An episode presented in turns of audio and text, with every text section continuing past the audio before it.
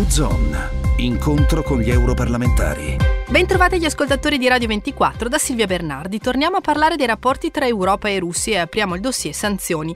Per l'Italia montano a 7 miliardi di euro in due anni. L'agroalimentare è il settore più colpito dall'embargo totale della Russia, che ha chiuso completamente le frontiere ad una lista di prodotti come frutta e verdura, formaggi, carne e salumi, ma anche pesce, provenienti da Europa, USA, Canada, Norvegia ed Australia. Al divieto di accesso a questi prodotti si sono aggiunte le tensioni commerciali che hanno ostacolato di fatto le esportazioni di tutto l'agroalimentare alimentare e anche degli altri settori, dalla moda fino alle auto, settore dove la presenza italiana era tradizionalmente molto forte. Ne parliamo con l'europarlamentare Stefano Maullo, appena rientrato da una missione in Russia. Qual è il clima che si respira lì?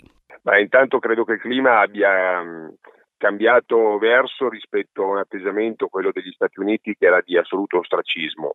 Eh, quindi eh, le aspettative rispetto a, a, una ridefinizione del regime sanzionatorio sono molto alte ha destato stupore invece la posizione dell'Europa espressa attraverso il Presidente della Commissione che era ancora legata a un vecchio schema, quello delle sanzioni legate alle tensioni con l'Ucraina e guarda caso anche con la Siria.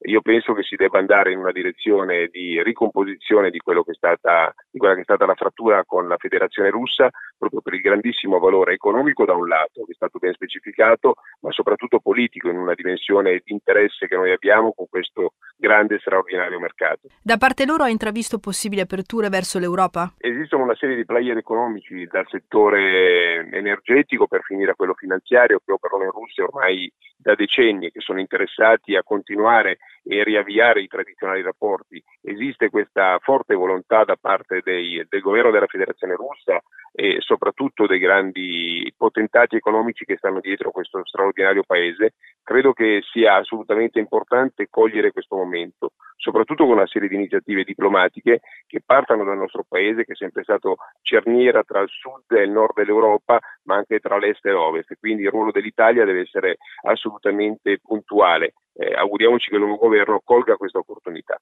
Quindi cosa possiamo ipotizzare per l'inizio del 2017? Ma io credo che si debba ragionare su un tema assolutamente puntuale, che è quello di dare un tempo di attuazione agli accordi di Minsk per poter ricomporre le tensioni in Ucraina e se eh, in un lasso di tempo che l'Unione Europea deve mettere come paletto per quanto riguarda il comportamento dell'Ucraina non si arrivasse a una ricomposizione, ovvero l'autonomia delle regioni russofone, io penso che si debba andare verso una direzione diversa, che quella di eliminare le sanzioni, perché a questo punto sarebbe palese la mancata volontà dell'Ucraina di andare in quella direzione, vuoi per grandi problemi politici interni, vuoi per cattiva volontà rispetto a quello che invece credo che debba essere il contesto, un'autonomia maggiore di queste regioni e soprattutto la necessità di ricomporre le tensioni con la Federazione russa. Incontro con gli europarlamentari. In collaborazione con Euronet Plus.